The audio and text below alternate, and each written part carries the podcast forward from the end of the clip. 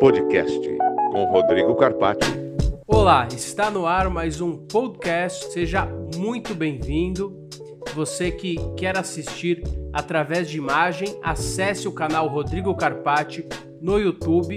Não esqueça de ativar o sininho e seguir o canal. O canal que tem crescido muito, agradeço imensamente a sua audiência. E se você quiser é, me ouvir no automóvel, é, na escola, na faculdade, no condomínio, esperando a assembleia, acesse qualquer canal de streaming através dos seus aplicativos, do seu iPhone e você pode me acompanhar é, no dia a dia. Também pode ser Android, logicamente.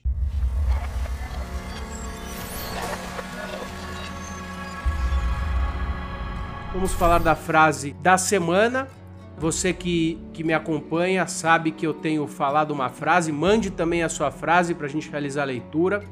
Agradecer também a todos que têm eh, nos escutado e nos visto, mandado perguntas, sugestões.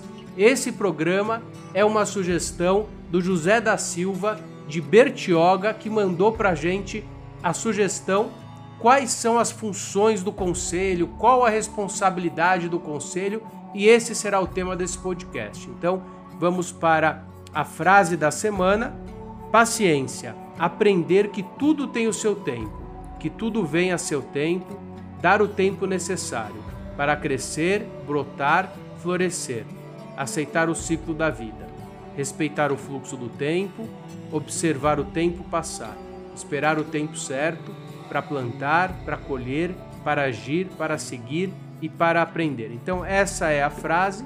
E antes da gente falar é, sobre as funções e a responsabilidade do conselho, vou fazer aqui a leitura é, de uma frase é, de um doutrinador jurídico, logicamente, que, diz, que disse o seguinte: Roger de Carvalho Mange escreveu que o conselho é um órgão desnecessário que só serve para complicar as coisas e tornar mais difícil o exercício da função é, de elemento de ligação entre condôminos e o administrador. Você concorda com isso? Olha que situação complexa. Logicamente que eu não concordo com isso, mas eu quis trazer essa provocação porque a gente precisa ter a noção é, que o conselho possui algumas funções e são funções jurídicas e administrativas mas nós temos também aquele conselho que pode estar trabalhando contra a sua gestão, pode atrapalhar o dia a dia e nesse caso, com certeza, esse conselho vai atrapalhar a gestão do condomínio. É uma, é uma situação a se pensar. Você prefere uma gestão com conselho ou sem conselho? O síndico sem conselho ele passa a ter uma autonomia maior. Lembrando que o conselho fiscal ele nem é mais obrigatório por lei. O artigo 1356 do Código Civil traz: poderá haver um conselho, então uma faculdade. Só vai existir o conselho se houver a previsão na convenção daquele condomínio. E esse síndico que vai trabalhar sem um conselho, sem um subsíndico, com certeza ele tem mais autonomia, ele vai responder somente para a Assembleia. Mas e o risco? Não aumenta a responsabilidade? Não é muito melhor trabalhar com o conselho presente, é, dividir responsabilidades? Logicamente que nós precisamos distinguir o papel do conselho fiscal do conselho consultivo. São figuras totalmente apartadas e ambas podem existir no âmbito condominial. Vai depender da convenção. O conselho consultivo ele é muito mais amplo, ele é previsto é, na 4591 de 64, antiga lei do condomínio. Já é, o conselho fiscal ele está previsto no Código Civil, ele tem a função de emitir parecer sobre as contas. Então, o papel do conselho fiscal é de fiscalizar as contas e ao final da gestão ou durante a gestão, mas é, explicitamente e legalmente, ao final da gestão, emitir parecer favorável ou não para a aprovação das contas.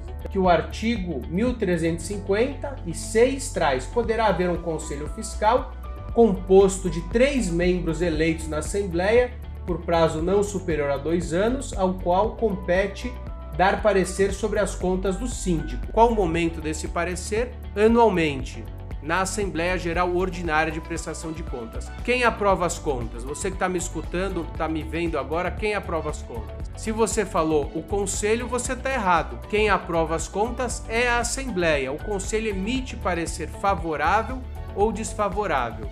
E é importante que esse Conselho acompanhe mês a mês as contas. O papel do conselho ele é primordial e esse conselho tem responsabilidade pelas omissões em não acompanhar as contas do dia a dia, desde que fique provado que a sua omissão foi relevante por exemplo, para um prejuízo. Lembrando que a responsabilidade da edificação é do síndico, é uma responsabilidade pessoal, trazida, estampada, esculpida em lei.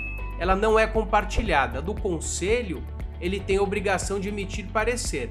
Ele só vai ser responsabilizado se ele agiu eh, com uma certa negligência ou com culpa na ação, na omissão de não ter ali prestado a situação que a lei impõe e dessa não prestação houver um prejuízo para o condomínio. Então, quem responde pela edificação é o síndico. E, e aqui compete o conselho consultivo. O conselho consultivo está previsto no artigo 23 da 4591 de 64. Cabe a ele auxiliar o síndico na solução de problemas que digam respeito ao condomínio, podendo a convenção especificar. Esse conselho consultivo é mais amplo, obrigatoriamente eles devem ser condôminos, ou seja, os proprietários do condomínio. O conselho fiscal não necessariamente devam ser é, condôminos, salvo se especificado na convenção do condomínio.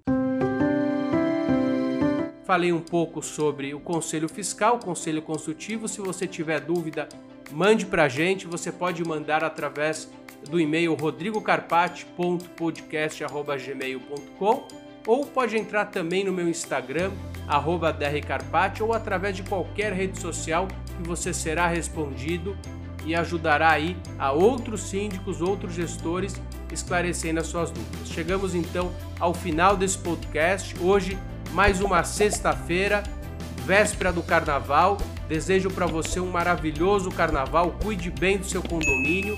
Não esqueça de realizar os protocolos necessários é, para que o condomínio não tenha nenhum é, problema nesses dias que, que estão chegando. Apesar do carnaval não estar oficialmente, não será realizado oficialmente, o feriado existe. Então, um bom carnaval e até breve.